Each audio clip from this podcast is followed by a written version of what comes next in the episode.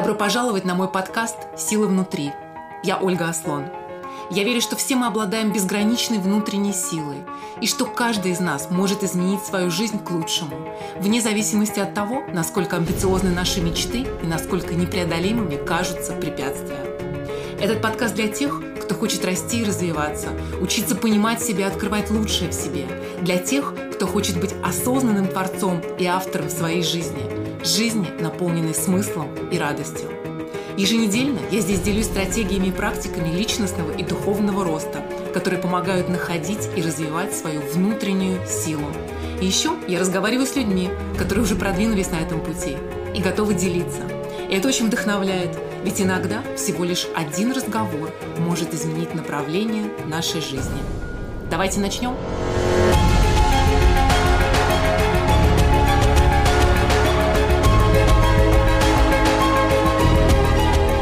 Добро пожаловать на очередной эпизод моего подкаста. На прошедшей неделе как-то вокруг меня актуализировалась тема, прямо несколько раз она поднималась и среди некоторых моих клиентов, и среди моих друзей, тема силы воли и мотивации. Как найти мотивацию делать что-то, когда понимаешь, для тебя это важно, и почему ты не делаешь. А, даже когда это касается вроде бы самых простых вещей. И веря, что в жизни ничего не происходит просто так, я решила, значит, нужно посвятить этому сегодняшний эпизод. И начну я вот с чего. Существует большое заблуждение, что сначала нужно, а сначала эта мотивация должна прийти. Мы сначала должны почувствовать себя мотивированным. И вот тогда мы сможем что-то делать. Делать что-то новое или что-то по-другому, что-то менять. И я вижу это и слышу бесконечно часто. Вот у человека есть прекрасная идея того, что он хочет в жизни. Что-то сделать, что-то создать, начать что-то новое, даже если это просто какая-то новая привычка. Или что-то изменить изменить. И кажется, все, чего не хватает, чтобы сделать шаг в этом направлении, не хватает мотивации. И она, эта мотивация, все не приходит и не приходит. И так мы продолжаем откладывать или не начинать какие-то вещи, которые мы знаем, что важны для нас, и вроде мы хотим их делать. И здесь кроется большой подвох. Мы ждем того, что не может прийти само. И вот почему. Очень важно понимать природу нашего мозга, который, в принципе, так или иначе рулит нашей жизнью. Человеческий мозг не устроен таким образом, чтобы подталкивать нас к тому, чтобы делать что-то трудное, что-то непривычное, что-то, что, может быть, нас пугает, что-то, в чем есть неопределенность. Все наоборот. Наш мозг организован так, чтобы защитить нас ровно от этого, не пустить нас туда, туда, где непривычно, туда, где страшно, где есть вот эта неопределенность. Потому что для мозга все новое, непривычное, неопределенное равно опасность, от которой он всеми силами старается нас защитить. Поэтому мы скорее чувствуем себя, а, так сказать, мотивированными делать вещи, которые привычны, которые знакомы, которые известны, которые мы делали уже много-много раз, которые у нас легко получаются. И наш мозг всеми возможными способами будет нас останавливать делать то, что может принести хоть какой-то дискомфорт. И так мы попадаем в этот бесконечно замкнутый круг. Мы не делаем то, что знаю для нас важно, злимся на себя, испытываем чувство вины, занимаемся самобичеванием, на чем теряем огромное количество энергии, и, естественно, падает наша самооценка и, как следствие, уверенность в себе. Вообще, если подумать, наша жизнь формируется решениями решениями, которые мы совершаем в каждое мгновение. И даже если мы не принимаем какое-то решение, это тоже есть решение и тоже есть выбор. И все, что у нас в жизни есть на текущий момент, результат решений, выборов, осознанных или не совсем осознанных, которые мы совершили до вот этого текущего момента. И одно, как я считаю, основополагающее решение, которое очень важно принять для себя и во благо своей жизни. Это очень перекликается с тем, о чем я говорила в предыдущем эпизоде моего подкаста про любовь к себе. Решение, что я полностью беру ответственность за себя и за то, что я в своей жизни создаю в своем внутреннем мире и мире внешнем. Принять идею, что никто никогда не придет и не спасет меня, никто не сделает меня а, стройной, здоровой, успешной, профессиональной, смелой, уверенной или счастливой.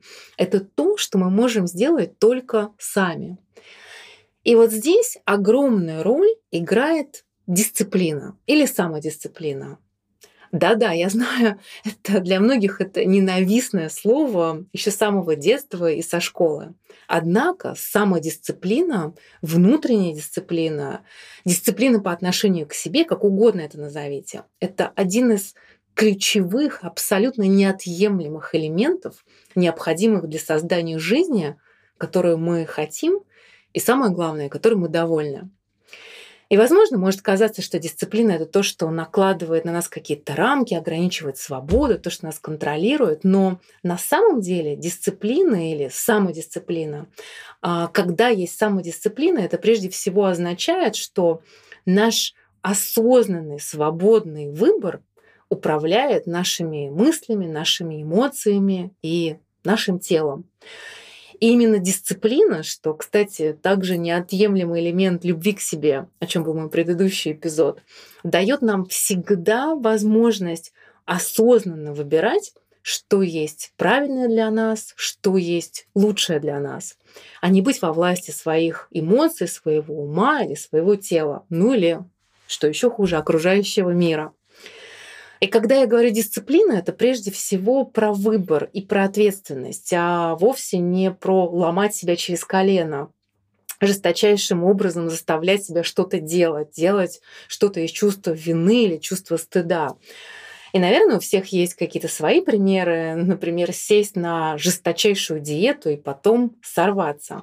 И чем жестче мы заставляем себя что-то делать из таких чувств, тем масштабнее происходит срыв, и тем сильнее, кстати, чувство недовольства собой. Во многих эпизодах своего подкаста я говорю о том, что наши чувства есть наша система навигации, наш внутренний компас.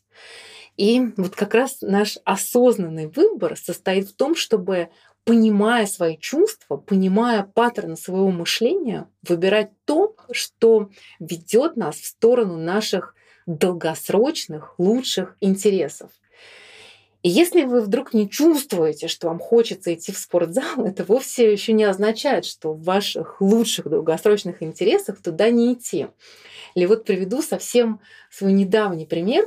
На этой неделе одна моя клиентка, которая начинает свой большой проект, говорит мне, Оля, что-то у меня нету мотивации, какие-то неправильные чувства у меня относительно этого проекта. Наверное, я должна прислушаться к своим чувствам. Может быть, это вовсе не мое, и мне вообще не надо в это идти.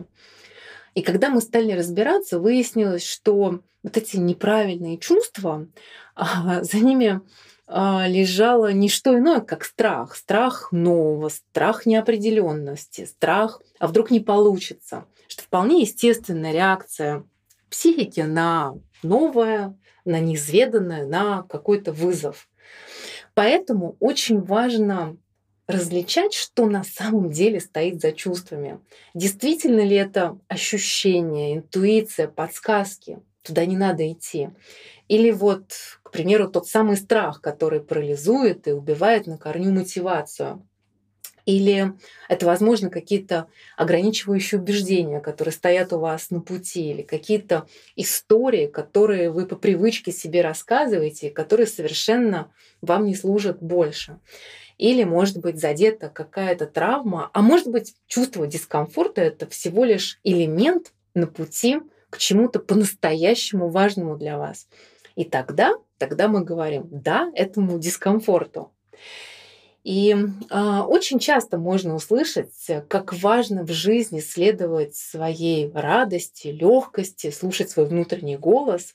Это действительно так.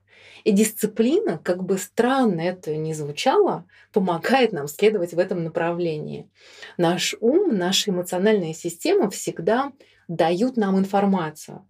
И наша осознанность и свободный выбор а, это то, что помогает принимать решение, что с этой информацией делать и какой выбор совершать. То есть слышать, видеть, понимать свое внутреннее сопротивление, осознавать его природу и истинные причины и делать осознанный выбор в пользу того, что нам по-настоящему важно, и то, что в наших долгосрочных интересах, то, что правильно для нас. Ведь в жизни каждого из нас есть очень много вещей, которые стоят того, чтобы их делать, и которые вызывают дискомфорты, даже могут быть болезненные. И внутренняя дисциплина — то, что позволяет нам упорно продолжать двигаться в желаемом направлении, несмотря на препятствия. Или если что-то вдруг не получилось, двигаться вперед, несмотря на то, что ум может подкидывать, и он очень часто это делает, самые худшие сценарии дальнейшего развития событий. И внутренняя дисциплина — это то, что дает нам вот эту свободу делать выбор в пользу того, что в наших долгосрочных интересах и зачастую в пользу дискомфорта, потому что через этот дискомфорт лежит путь к тому, что мы по-настоящему хотим создать в нашей жизни и кем мы хотим стать. И дисциплина — это то, что можно и, безусловно, нужно развивать. А, поделюсь несколькими идеями. Идея первая, и для меня она, пожалуй, самая ключевая. Ответить себе на вопрос, понять и решить для себя, зачем я хочу это делать почему для меня это важно. Именно зачем, именно в ответе на этот вопрос скрывается наша персональная, наша истинная мотивация. Зачастую что, что надо сделать само по себе, не очень-то может и мотивировать. Но кого мотивирует Например, сам факт встать рано, пойти одеться, в дождливое утро выйти на пробежку. Однако понимание зачем я это делаю, почему для меня это важно, как я хочу себя чувствовать после этой пробежки, как я хочу себя чувствовать после того, как делаю эту пробежку каждый день на протяжении долгого времени, как это повлияет на мою жизнь и жизнь тех, кого я люблю, а кем я стану, каким я буду, если я это буду делать. Вот откуда берется мотивация. Когда мы фокусируемся не на действиях, которые сами по себе не всегда прям уж такие приятные, а когда мы соединены со смыслом, для чего, почему для меня это так важно, важно до такой степени, что я готов на эти действия, несмотря на дискомфорт или неудобство. И когда у нас есть ответ, ответ, идущий из глубины нашей души, ответ для самих себя на вопрос «зачем?», ответ, который соединяет нас с большим смыслом, чем одно отдельное действие, которое, может быть, не очень хочется совершать, смысл, который для нас по-настоящему важен, который нас вдохновляет, который связан с нашими важными какими-то личными целями, который связан с нашими а, истинными ценностями, истинными желаниями тогда всегда найдутся силы, ресурсы и дисциплина. Ну и, кстати, мотивация.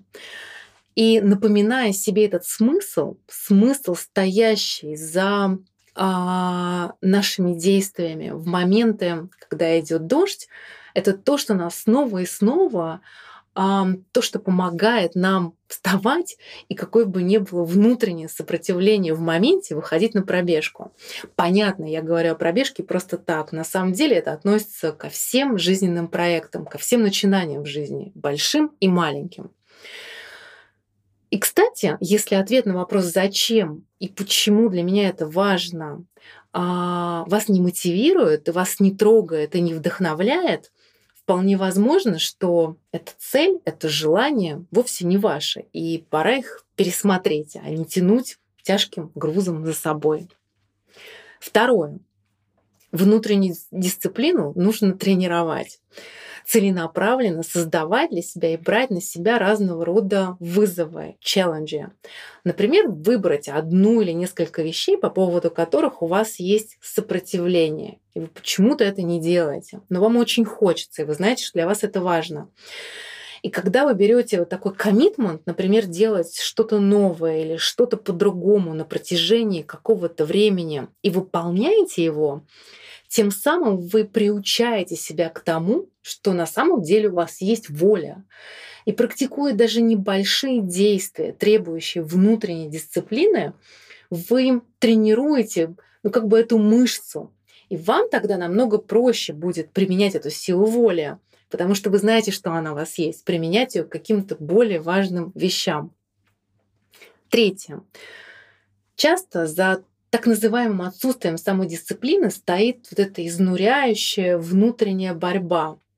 А, можно услышать такое, у меня не хватает силы воли, это вне моего контроля. Ну, например, вы решаете, давайте возьмем что-то совсем простое, что хотите перестать есть сахар. И вот вы приходите в кафе и заказываете десерт.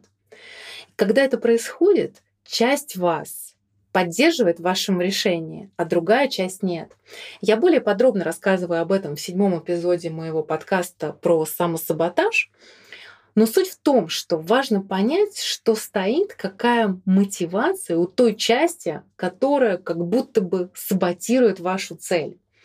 Она ведь саботирует не потому, что она такая плохая, играет против вас у этой части всегда есть позитивное намерение. Она всегда удовлетворяет какую-то вашу потребность, может быть, неосознанную, и может быть не тем способом, может быть тем способом, который вам мешает реализовывать то, что вы хотите реализовать.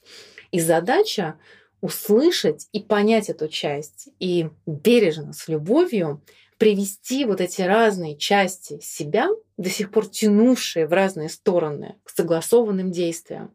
Конечно, это более глубокая работа. Я искренне верю, что ее гораздо эффективнее делать с коучем или психотерапевтом. А, но если нет, то, надеюсь, мой эпизод про самосаботаж будет вам в помощь. Четвертое. Учиться делать все из состояния удовольствия. Не потому что надо, не потому что должен. И уж если так говорить, на самом деле никто никому ничего не должен, даже себе. А из состояния я выбираю. Выбираю, потому что знаю, зачем я это делаю. Потому, почему для меня это важно? Важно именно для меня не из страданий, не из чувства вины, не, не из чувства стыда, а из удовольствия. А как я могу испытывать больше удовольствия? Как я могу испытывать больше радости от своей пробежки под дождем или от мытья посуды? Любое действие может совершаться из состояния любви и наполнять нас еще больше любовью, или из состояния борьбы, тем самым разрушая нас. А, в этом контексте расскажу свой небольшой пример. Что-то у меня сегодня все вокруг спорта получается. Ну, пусть будет так. До 2013 года я вообще, ну вообще не занималась никаким спортом. Я вообще считала, что это не мое. Между тем, конечно же, я ежегодно спонсировала фитнес-клубы, покупая годовой мембершип, появляясь там несколько раз за весь год с дикими усилиями и из неимоверного напряжения а иногда, крайне редко занималась йогой. Об удовольствии речь не шла совершенно. Я фокусировалась на том, что мне нужно встать, собраться, поехать, переодеться, а, что я трачу на это уйму времени, когда я могу сделать столько всего важного. Все это невероятные усилия. Притом, конечно же, внутренне я себя ругала, что у меня нет силы воли и так далее. И вот в 2013 году а, это изменилось кардинально. Изменилось э, в том числе потому, что я поняла, что я по-настоящему хочу для себя и почему для меня это так важно. Я поняла, что для меня важно заботиться о своем теле. Для меня важно быть в контакте со своим телом. Для меня важно быть физически сильной и гибкой и так далее. А, я хочу заботиться о своем теле, убирая блоки и зажимы, которые неизбежно в нем появляются. Я хочу это для себя, не для кого-то еще, не потому что это модно, а потому что это важно мне. И как только это осознание пришло внутри меня, у меня полностью изменилось отношение и, соответственно, мое поведение. И с тех пор занятие телом для меня абсолютно неотъемлемая часть моей жизни. Это как чистить зубы. И занимаюсь я с огромным удовольствием, которое я сама же привношу в эти занятия своим отношениям. Постоянно тренирую себя не только физически, естественно, но и ментально, не позволяя моему уму вмешиваться в процесс и торговаться со мной а, когда, например, он старается мне сказать, э, ну, может быть, пропустить сегодня, вчера был тяжелый день, ты же не выспалась. И да, я до сих пор периодически слышу этот голос, но я не позволяю этому голосу выбирать вместо меня а, то, что для меня действительно важно. И передо мной всегда есть образ меня, образ меня, которая после занятия, которая после многих лет занятий, как я себя чувствую, какое мое тело, как мое тело благодарно мне, как я себя ощущаю. И не только, кстати, физически, но и насколько я довольна собой и своими действиями. И здесь я плавно перехожу к пятому пункту о том, как важно замечать и отмечать свой прогресс. Не ждать какого-то огромного результата, который будет через непонятно какое количество лет, чтобы сказать себе «я молодец», а праздновать каждый маленький шаг, каждое даже небольшое усилие, которое позволило вам сделать то, что вы хотели, или сделать по-другому. Именно так растет и укрепляется вера в себя. И чем чаще мы замечаем и говорим себе «я могу», «я молодец», тем больше мы укрепляемся в этой позиции «я могу». И от этого наша мотивация только растет. И шестое. Я когда-нибудь сделаю обязательный эпизод, отдельный эпизод подкаста про окружение, о том, как важно создавать поддерживающую среду вокруг себя. А в рамках сегодняшней темы про мотивацию и самодисциплину, я хочу сказать вот что. Найдите свою ролевую модель. Примеры другого человека или других людей, результаты и достижения которых вас вдохновляют. А тех, кому внутренняя дисциплина, упорство, настойчивость, вот такое отношение к себе позволили добиться того, чего они добились, вдохновляясь их примерами. Ведь если получилось у них, получилось у кого-то, то, конечно же, получится и у вас. Подводя итог, пожалуй, две главные вещи, с которыми я хотела бы вас оставить на сегодня. Во-первых, внутренняя дисциплина — это мостик. Мостик между тем, что, чтобы что-то хотеть и достигать этого. Без внутренней дисциплины мы никогда не окажемся там, где мы хотим быть.